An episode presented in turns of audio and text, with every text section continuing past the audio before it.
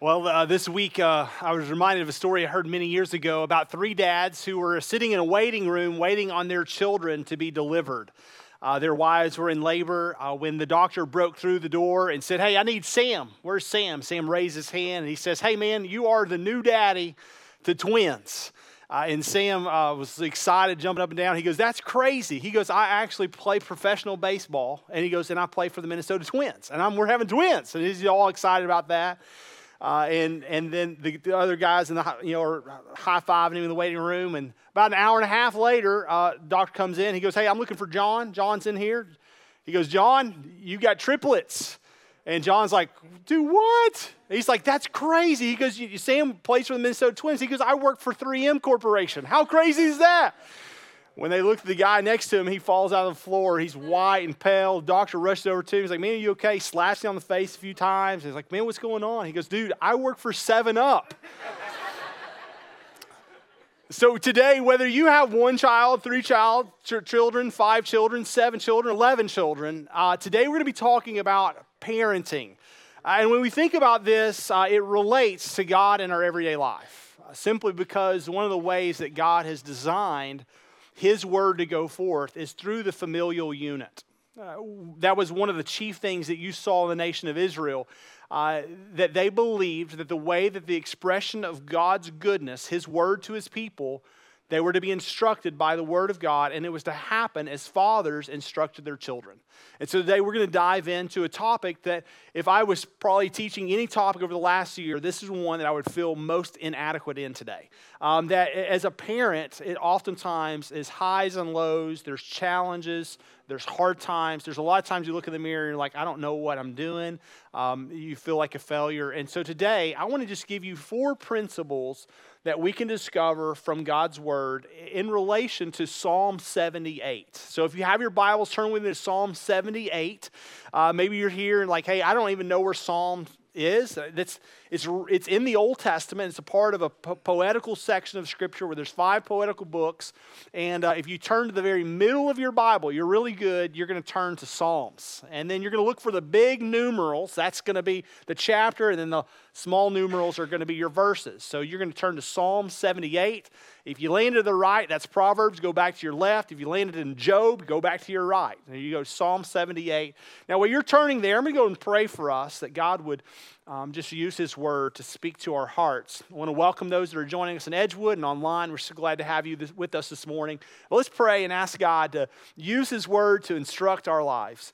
Father in heaven, we thank you that you are with us, even in the areas that we feel most inadequate. And Lord, I would imagine that there are parents uh, that are joining us in this room and in Edgewood and online and, and other places in the world that oftentimes feel like they don't, they don't have a solid plan and that the plan that they have seems to fall apart.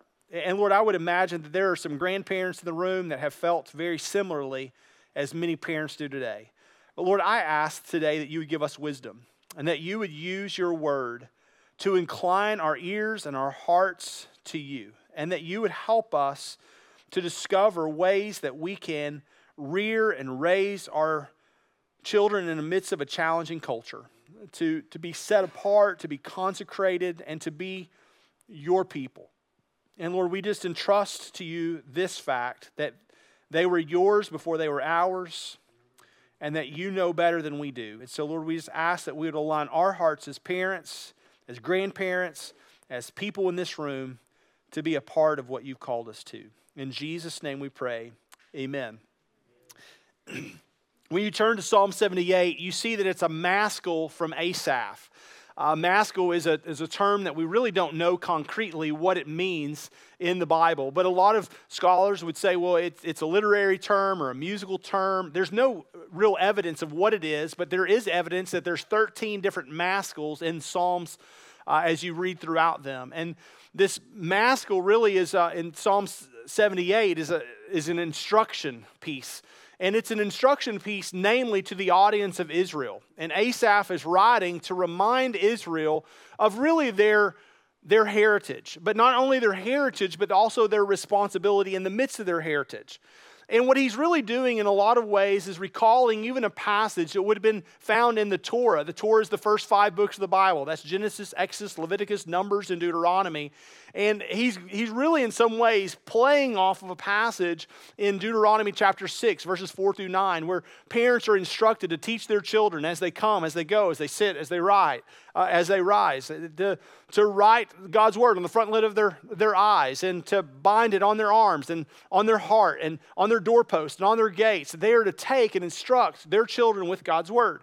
And so you see a similar thought process as Asaph writes to the people of Israel. If you look at verse 1, he says, Give ear, O my people, to my teaching. Incline your ears to the words of my mouth, and I will open my mouth in a parable. I will utter dark sayings from old, things that we have heard and known that our fathers have told us. So he goes, I'm reminding you of the very things that you have heard from your fathers the very things that were, were once a dark saying or a mystery that we know and we have seen. He says, and we're not going to hide them from their children, but tell them to the coming generation. And then he tells them, we're going to tell about, he says, the glorious deeds of the Lord. We're going to tell them of his might, and we're going to tell them of the wonders that he has done. Now, what's interesting is, is if you pick up in verse 3, you see who he's initially talking to, and he says, Hey, I want, I want you to tell the coming generation. So he's talking to a group of fathers in which he goes, Look, I want you to impart this truth. And so you've got this generation of fathers who's to take and share in verse 4 with their children. But it doesn't stop there. I'm not going to show you verse 6 just yet, but if you were to look down to verse 6, he's going to mention three other groups of people. He's going to talk about and the generation to come, and to their children, and to the children that are yet unborn. And so he is talking here, Asaph is, to five different generations of people. He goes, Your influence is not merely limited to you and your children, but it actually goes far beyond your children, to your grandchildren, to your great grandchildren, and to your great great grandchildren. Which is why this message matters for every single one of us. Because maybe you've graduated from the stage of being a parent and you go, hey, listen, I can sit back on this one because it doesn't apply to me. Well, I would just tell you that if you have a generation coming after you, or for that matter, two or three generations coming after you, then you have the ability now to set the tone for what your family looks like in years to come. Isn't that an amazing thought process that Asaph is saying, hey, listen, you, as fathers in Israel, sing what God has done, his glorious deeds, his might, his wonders, that you get to impart that upon a people 100 years from now. Now, if we see four generations in our day and time, we would consider ourselves blessed. It's very rare that you're going to see a fifth generation. But I'll tell you, in the ways that we live right now, we're lucky to see a third generation, right? But can you imagine your life making such an impact that you would see and impart this truth to a fifth generation? That's his point. And he goes, and what you're imparting is the glorious deeds of the Lord, of his might, and the wonders that he has done. And so, the very first thing that you and I need to know is that we are to impart to the generations to come and our own children the supremacy of God. We're to teach them the supremacy of God. Now, when I think about parenting, um, there's a guy named George Barna who does research many years ago, probably 20 years ago. I read a book called Revolutionary Parenting.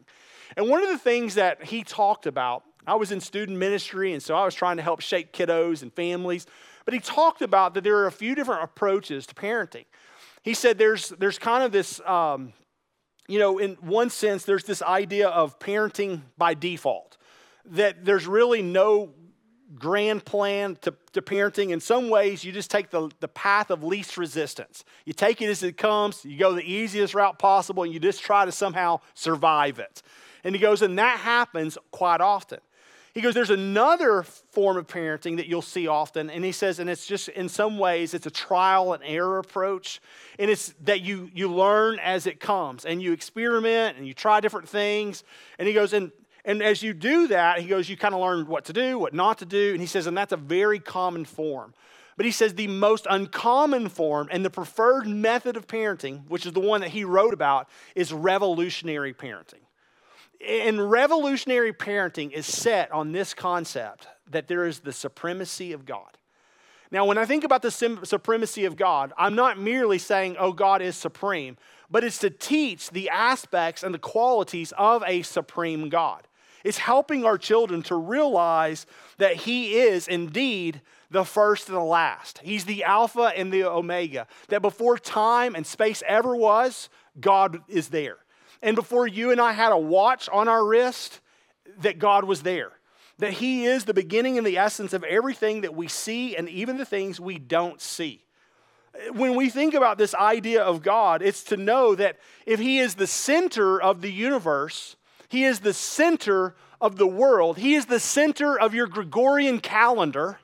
If he is the center of time and space and everything, and he desires to be the center of your life, don't you think he desires to be the center of even our parenting?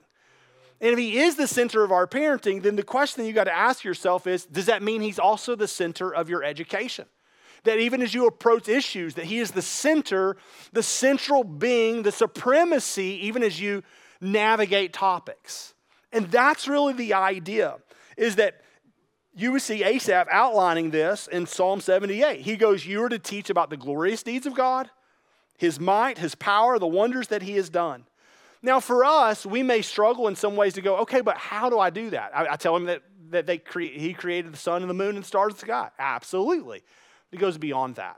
Think about what he's he's conveying, and we don't have time to read all of Psalm 78, but he's helping them realize the God of the Bible is the very God who met Abraham and called him out of Ur the Chaldeans. He's the very one who made him the father of the nation of Israel. He's the one who gave him the promised son, Isaac. And he gave Isaac, Jacob, and Esau, but he chose Esau. I mean, uh, Jacob above Esau. And he doesn't just stop with Jacob, he gives him sons. And Joseph is the one who he houses in Egypt for the restoration of his people. And then he brings his people out of Egypt after 400 years of slavery. And if you remember, he goes, he provided a lamb. It was a Passover lamb. And he gave us a substitute that we could put his blood on the doorpost of our homes and we would be saved by the angel of death. And then he parted the Red Sea and he brought us out. And then from there, he gave us manna and food and provision. And from there, eventually, he takes us and he going to give us land and people and blessing. And God is doing all these things. And Asaph is reminding the people, look at all the ways that God has given us things.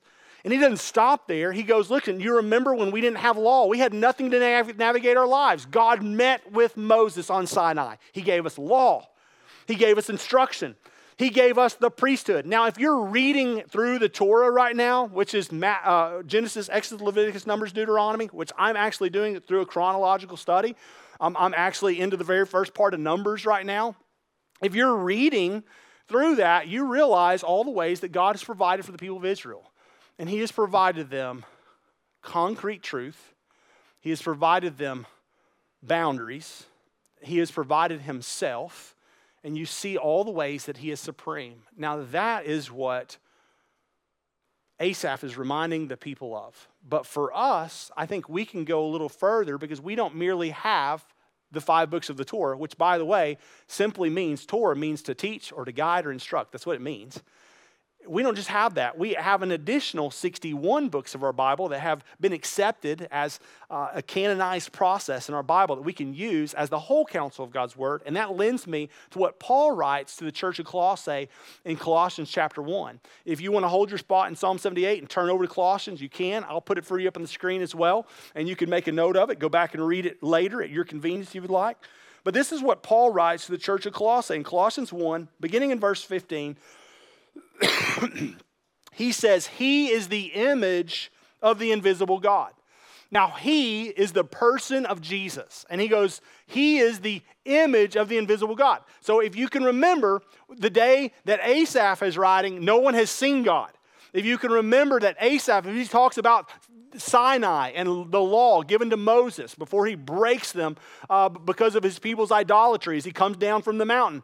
He goes, you couldn't see me. Do you remember Moses asking, Lord, can I just see your face? And God hides him in the cleft of the rock, and he goes, You can't see my face. And he passes by, and he gets to behold just a, a slice of who God is. Here, Paul is saying Jesus is the image of the invisible God. What you have not been able to see, what you've not been able to touch, what you've not been able to understand, he is the embodiment of who God is. And he is here. And Paul says, and you should behold him because he is the firstborn of all creation. He gives him a title of preeminence. In verse 16, he goes, and he goes, For by him all things were created in heaven and on earth, visible and invisible, whether thrones or dominions or rulers or authorities, all things were created through him and for him. if you look at verse 17, it says, And he is before all things, and in him all things hold together. He is specifically talking about the person of Jesus. And what he is saying is, is you think God as creator and sustainer, he goes, Great, go further. Look at who Jesus is. And if you know John 1, it says, In the beginning was the Word, and the Word was with God, and the Word was God we know that Jesus was with God in the beginning, and not only do we know that Jesus has always been, He is the A to the Z, the Alpha and the Omega, we also know that when He spoke, according to Paul writing an inspired word, when Jesus spoke, everything was created. And so Jesus has been a part of the process all this time. He is not merely the one who died on the cross for our sins. That is true. But He is the one who also creates and understands what it looks like to recreate, to take something that is broken and old and distorted and to make it new. He is the preeminent one. Now, why do I tell you that? Because if you and I are going to think about the supremacy of God, we don't merely think, oh, God is distant and he's far off and he can't be understood. Because the Word of God tells us that the Word who was with God in the beginning came forth and he now dwells among us. And he came among his people and he understood what they dealt with. And he was tempted in every way, just as people are, yet he was without sin. He made an appropriate sacrifice on behalf of his people. He died, was tortured, rose again on the third day so that we might be reconciled to God. And that, my friends, is the God that we teach our children about. When you think about the supremacy of God, and you could write in Psalm 78 around verses 1 through 4, you could simply say, Teach my child about a really big God. Quit putting God in a little four by four inch box and go, He's a big God. He is a supreme God. He is the God who created everything we see and know. And scientists can't explain him, they can distort him, but they can't explain him because he's inexplainable. He's incomprehensible. Moses says, Hey, Lord, who do I tell the people that you are? And he says, Tell them I am who I am, which means I can't be explained. I can't be contained. I can't, I can be distorted, but I am coming and I am among you, and I am big, and I am mighty, and I am powerful, and I am omniscient, and I am omnipresent, and I can do all things because I am the great I am which Jesus explains himself in just seven I am statements, and that doesn't even do enough to give us the fullness of who God is, which is why, friends, we'll need an entire eternity to figure him out. He's a big God, and our children need to know that he's a big God. Matter of fact, it doesn't stop there. In Colossians uh, chapter 1, verse 18, he goes, And he is the head of the body, the church. He's the beginning, the firstborn from the dead, that in everything he might be preeminent. For in him all the fullness of God was pleased to dwell. That statement alone is an incredible statement that when you see Jesus, God is no longer distant, He is no longer unknown, He has made Himself available. He has come close to the sinner, He has made Himself known, and you see why. Because through Him, verse 20, He is reconciling to Himself all things, whether on earth or in heaven, making peace by the blood of His cross. He came so that He could redeem sinners like the past of Israel that Asaph, uh, Asaph's talking about. He goes, Look, you've been a stubborn people, but don't, don't be like that. Don't teach your children the stubborn ways. What's he want? He wants them to see God. What is Paul talking about? Hey, see God, behold his glory. He is a big, big, big God. And that's how you teach your children the supremacy of God. But it doesn't stop there. Look at what he says in Psalm 78 as he continues. Asaph says, and he, that's God, established a testimony in Jacob. Now, Jacob is one of the patriarchs of Israel.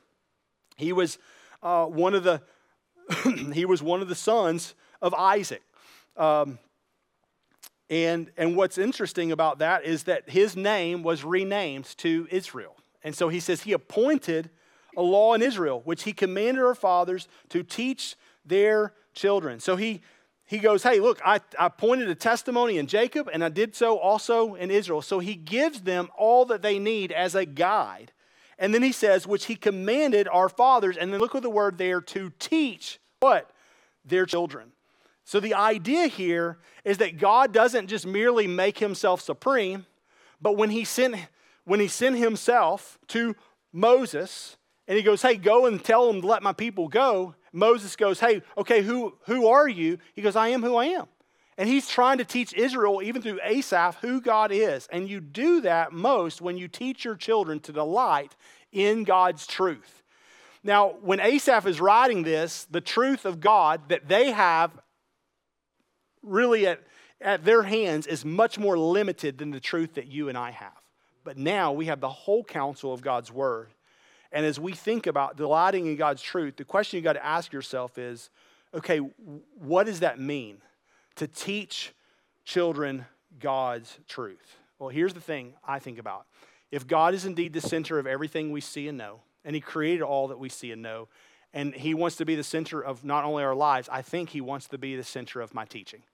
He wants to be the center of what it is that I impart to the next generation. So when Jesus says these words in John chapter 14, verse 6, I am the way, the truth, and the life. No one comes to the Father except by me. Y'all know that one? Y'all heard that? He's not merely saying, hey, I'm the way and I'm the path. He's not merely saying, hey, that I'm the life. And, but he says this I am the truth. And when I think about this idea of delighting in God's truth, I come to an impasse in our culture. And the reason why is because one of the prominent theories in our culture is that truth is relative. And so oftentimes people live their life as if truth cannot be discerned. For instance, what I mean by that is that if you and I were to go to academia, a college across the land, we might find someone who is willing to argue whether or not 2 plus 2 equaled 4. Now, for a lot of us, you would say, well, you're old school or you're traditional because you believe 2 plus 2 equals 4. But yet you're going to stumble into someone else and says, well, no, I have a theory and I have a, I have a, a notion to believe that it's 5. And you may go, well, okay, well, what in the world? Well, I'll tell you, instead of having a conversation about it, what happens is, as we just say, you know what, you believe what you want to believe and I'm going to believe what I want to believe. And there's no real conversation about where truth is found, and it becomes very relative. Now, what's interesting is, is we're not we're not talking merely about mathematical equations, are we, in this culture? Right now, we're trying to figure out marriage, gender differences, same-sex attraction. We're having conversations about those things. I would venture to say that with as many ladies that are in the room, one of the prominent issues is hey, who has control of your body? And that's just a conversation that's happening all the time. And I would venture to say that you would think, well, I go to church at Stone Point and I, I think I, I land here, here, and here. And I'm just going to say, I think you'd be surprised at where a lot of us land on a variety of issues if we don't see God's word as the central element of truth. And what I mean by that is if it's merely based off of a relativism, which you decide what is true for you based off of your own past tradition, or for that matter, maybe you decide what is truth because of what you've been taught or what you've been exploring in academia, you may have come to a conclusion that is different or separate than what God's word is. And friends, that is a big point of parenting. If God is indeed supreme, and He desires to be the center of our lives. The question is is He the center of your teaching? When I think about Peter and he writes just these words in 2 Peter 1, verse 3, I'm not going to put it here on the screen, I just made a note of it for myself. Uh, when he just says, Listen, God's divine power has granted us everything in life, all things that pertain to life and godliness. When I think about that, I think that God's truth in some way is going to help me navigate every situation in life. Particularly cultural issues that might be relative to some are concrete to me. When I think about the way that God works, he's, he's not distant, He's not far, He's not even desiring to be abstract. He wants to be clear and He wants to be tangible and He wants us to give very clear credence to His word as to what is true and divine, what's inspired. And so I will tell you that for me, I think about God's word as truth. And I'm committed to making sure that in our home, we navigate issues through God's word. Which, listen, can I just tell you, does not always make me a popular parent. And the reason it doesn't make me a popular parent is because it's very easy for my children to look around and say, okay, I understand why you say it this way, but my friends are doing this way. And I just say, listen, I understand that you are at a crossroads. And I understand that in this season, that is hard for you. But what I'm telling you is that God has appointed it unto me in this season to only be the parent for us at this point in time in our life to three kiddos. And I can't parent hundreds of others. I can only parent three. And I can only be faithful in doing that for what God's called me to do with three. And I'll just tell my, my son, Brady, and my son Caleb, my daughter Blakely, listen, I understand that you don't like where I land or where we seem to go in this particular issue. But what I'm just telling you is, I believe it's God's best for you in this season. And I'm not intending for you to carry an incredibly heavy load of luggage that you're not intended to carry in this season. As you get older and you can carry more luggage, then we'll open more luggage and we'll explore it. Now, here's the challenge is that our kids can lose joy through the thief of comparison. But my, uh, my friends, they, and it's a conversation all the time. Here's where it concerns me. Oftentimes, the conversation that we might have are people that we even go to church with. That we see issues differently. The lens is totally different. And I can't be responsible for all of that. But what I can tell you is that it can be very confusing. And the reason it's confusing is because a lot of us would say, well, I delight to, to instruct my kids in, in, in God's ways. But the question is, is, okay, do you? And if you do, then what is God's ways? Because God's ways are not trial and error parenting. And it's not, hey, take it as it comes we'll go the least path of resistance. It is a revolutionary parenting. It is saying, as we approach topics like social media, which is a very hot button in our, hey, how do we approach it? And in this day and age, i I think it's so important that the last week in this series, God in Everyday Life, we're going to talk about God and social media, the internet. I think it's a huge topic in this day and age. I spend a lot of time with teenagers right now. But parents, you and I, if we are going to be teaching our kids the center of God's truth, we're not merely sitting them down for an hour long devotional saying, hey, let me tell you about the story of Rebecca and her. Uh, and, and Laban. We're not going back. We're not going to merely talk about Rebecca at the well. We do talk about those things, but as uh, issues come, we want to come back to the central part of God's word and explore hey, how do we approach an issue? That's what I mean about delighting in God's truth. Make sense? You're like, yes, but I don't know how. We'll talk about that shortly, okay?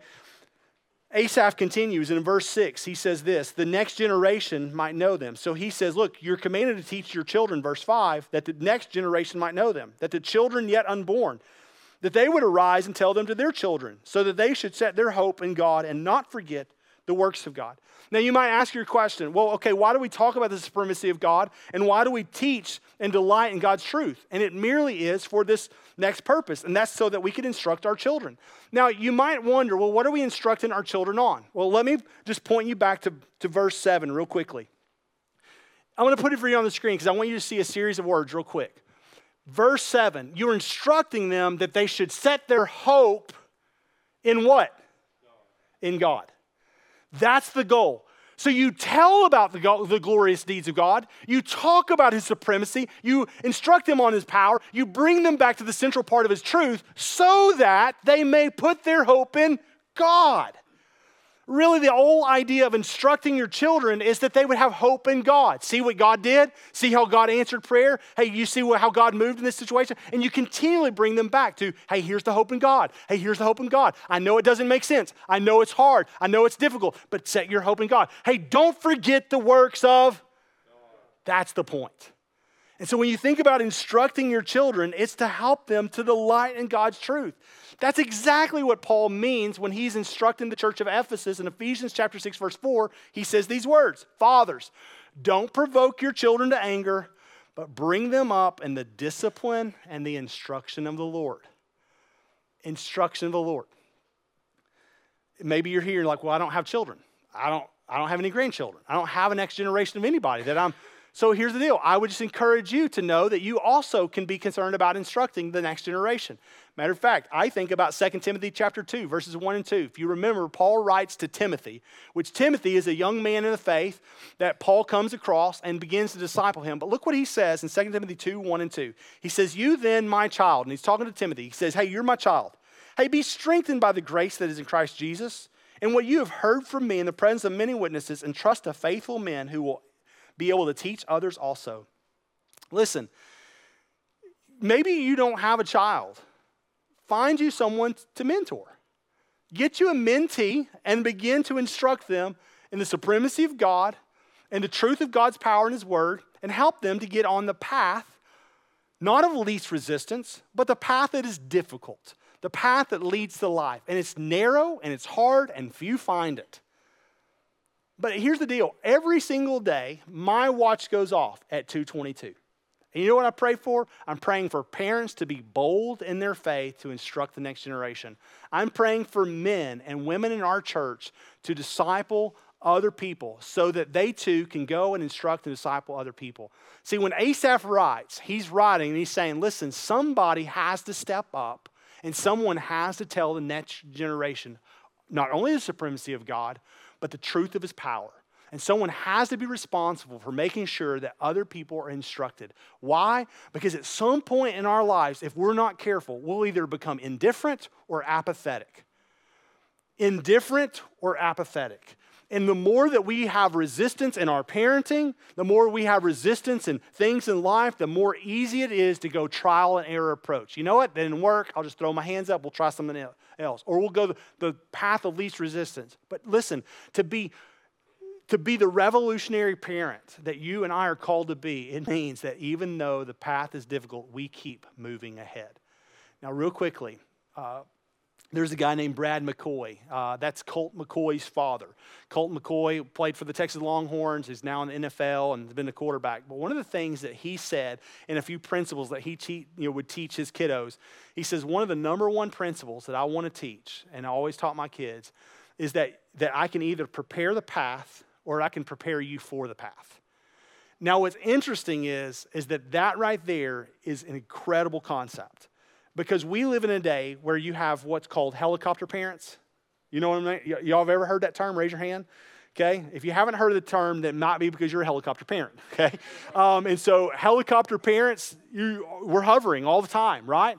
There's another parent approach, not helicopter, but called, they're called uh, lawnmower parents, which means you're always mowing the path. And here's what's interesting about that is that we live in a generation, and we've learned it from generations ahead of us, that there's always this time to forge a new path for our kids. And as we mow the path, and it makes it easier. As parents, one of the fleshly characteristics that we have is we want to go ahead and we want to make smooth sailing, right? We want to cut down all the debris that's in the path. We want to make sure that they don't stumble over anything, they don't get cut on anything, they don't get hurt in any way. But the question is, is, is that what God desires? Are you preparing the path? Or are you preparing your children for the path? And when I think about when Jesus says, narrow is the lead that, narrow is the road that leads to life, and few find it. I think what, what, what Jesus is talking about is, hey, not many people find the way of salvation. Not many people delight in God's truth. A lot of people, if not careful, they want the easiest road accessible to them. And I would just say, you've got to be careful that as a parent. And so that means that it's okay to let our kiddos linger on a homework assignment. And instead of us staying up till 10:30 to make sure it's done, let them go and face the conversation and the consequence of not completing it. Well, listen, there's some of us in here like, no way, no way, because the problem is, is if your kid gets a D or an F, you think, well, that's bad parenting. No, it's an irresponsible child. And at some point, our children have to become responsible. Why? Because in the days of a Jew, my son, who's about to be 13, was going to be considered a man. He's a man. And the question is are we preparing men or are we sending out children? Are we mowing down the path or are we preparing and forging people for the path? And that, my friends, is what it looks like to instruct your children. Now, when I think about instructing your children, you set their eyes on the hope of God. I think about tactile experiences. I think about ways that it's tangible. I think oftentimes we think, well, God is distant, and, and, and it is, does. It seems like a concept that is out there and abstract. How would you say, no, bring God near. Talk about his faithfulness. Show that to your, to your kids, which really brings me to the last part of this section. If you look at verse 7, we're, we're training them, Asaph says, not merely to put their hope in God and not forget the words of God, but to keep his commandments. It's about obedience. They, they should not be like their fathers. Now, one of the saddest lines that you'll see in Psalm 78 is right there, verse 8, that they should not be like their fathers. Now, I don't know about you, but I hope my kids never say, I don't want to be like my father.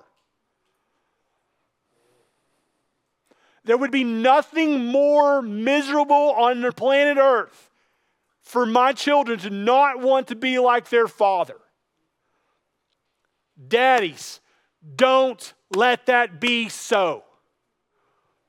And you might go, well, okay, well, what do I do? Well, it's not about being a helicopter dad. It's not about forging the path to make it easy. It's about being available to teach them God's commandments.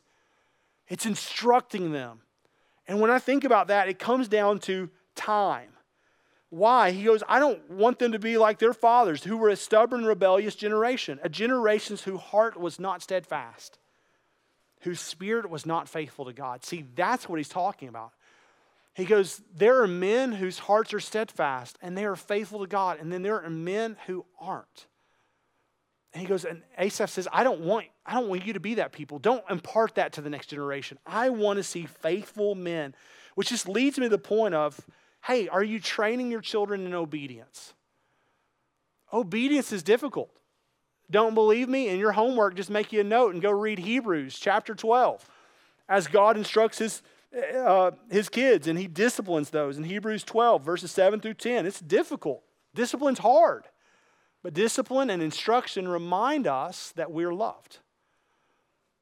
And I would just say, as we think about as we think about moving our kiddos ahead in the commandments of God, I think we got to be careful what we're looking for.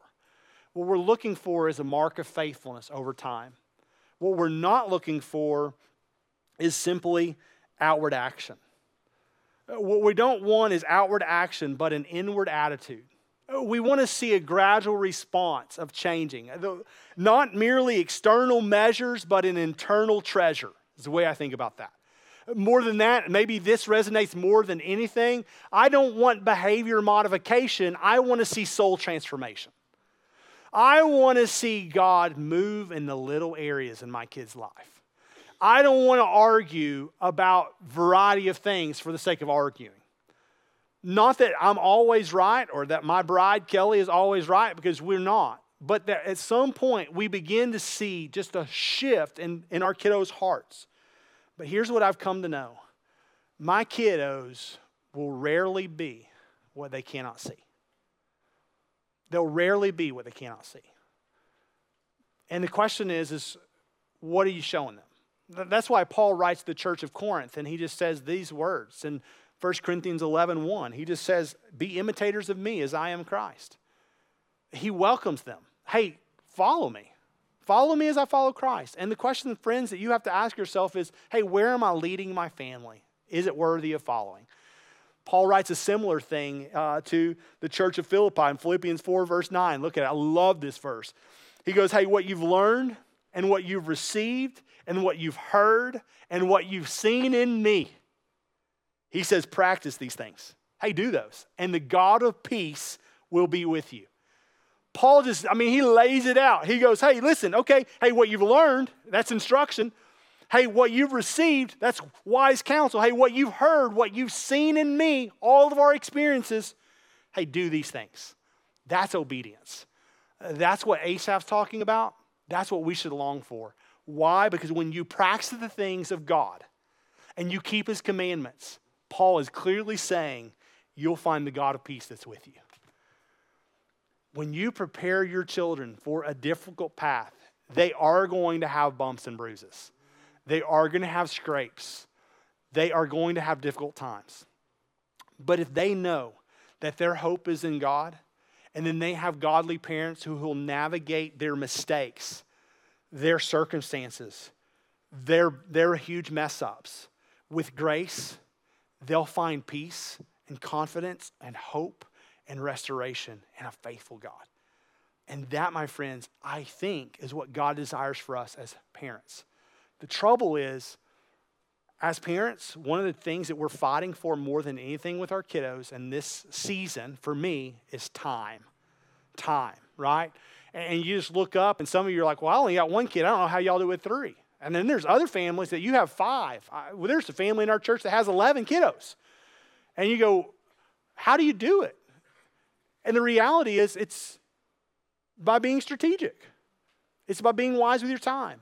And one of the things that George Barna in Revolutionary Parenting that I mentioned earlier, he just said one of the chief components that you're going to see in, in spiritual champions and parents that are forging the type of attitude within their kids that they need, he says a large portion that's going to be revolved around time. And it's the time of what you say is valuable and important. And he says, and there are things that all spiritual champions do. And he says, there is a prime importance on God's word, there's a prime importance upon God's church, and there is a prime importance upon the values of a family, even as they sit and have dinner together. And so we live in a day and age where you rarely see each other and don't have dinner. And as parents, we're high fiving as you head out and different paths. And, and listen, here's what I would say is fight against that. Seek to find times that you have as a family. And so for us, it is very, very rare that we don't have dinner together. Now, I will tell you, it's also rare that we have dinner at a consistent time. But we always have dinner together. And even as we have dinner together, there's a few things that we do, and we don't do this as commonly right now because we live in a little bitty small place and we can't all get around the dinner table, but we like to light a candle. And when we light it, we like to say, Christ is the light of the world. And then we like to spend time talking about why Christ matters, but even more than that, we use dinner as an important time to remind ourselves of patience. So we don't stuff our food down because we remind ourselves that we are in need of Him. At the same time, we practice patience even as we fix plates, right? Because it's not about self indulgence, not about serving ourselves first. And if we can remind ourselves that Christ is the light of the world, dinner is a great place for you to have conversations. That's not always opening the Bible and saying, hey, let's walk through Habakkuk chapter 1 today. Oftentimes, it's having conversations. And there's some great things out there to help you have godly conversations. Conversations about where you are in this season, things that you enjoy, random questions. There's a lot of ways for you to put a value on family time, to create a safe place to help you teach your kids about the supremacy of God, to help them know that truth is found in Him and in the Scriptures as they navigate a day and age of relativism. No, there's concrete, absolute truth. And then you can instruct your children so that they are reared to walk in the truth, in the life, in the way. And that is Christ. And that is our God who sent him to reconcile a broken, messy world and families for that matter for the sake of helping us forge a path, not merely for your children, but for their children and the next group and the next group. And what you and I do really matters. And I just pray that we would know that. Even in the midst of looking in the, mirror today and going, man, I stink at this. I don't think I should teach this message. I pray that God uses it just to remind us of some of the things He desires us to do as parents. Let me pray for us. Father in heaven, we thank you for this morning. We pray that you would help us to guide our children, to include them uh, in prayer and in singing and in memorizing scripture together. I pray, Lord, that we don't have to make it complex, but Lord, that we can just shepherd their hearts. And Lord, I just pray that in a, this room, that there would be some fathers in this room that they, they take great initiative and that they would lead their family well, that they would shepherd tenderly, yet confidently. Lord, I pray for mothers in this room who dad's not a part of the spiritual growth. I pray, Lord, that they would take initiative in just, Lord, a non offensive and non threatening way, that, that they, would, they would lead their families and, and not pawn it off as to say, well, I, I don't have anybody to help me. I pray you'd give them courage to forge the road ahead. For for those that are single parents, Lord, I just pray that you would supply all their needs. Uh, that they're already overburdened, overworked, often feel isolated, maybe alone. Lord, I pray that you would give them dear friends. I pray that you would give them a village to help rear and raise their children in godly ways. Lord, I pray that all of us as parents would deeply abide in you and that our dependence would be not in and of ourselves, but in you. Because oftentimes we can lend in ways to take control of, of things. And I just pray that we wouldn't. Lord, help us to resist the urge to be in control, but to trust the one who is in control of all things.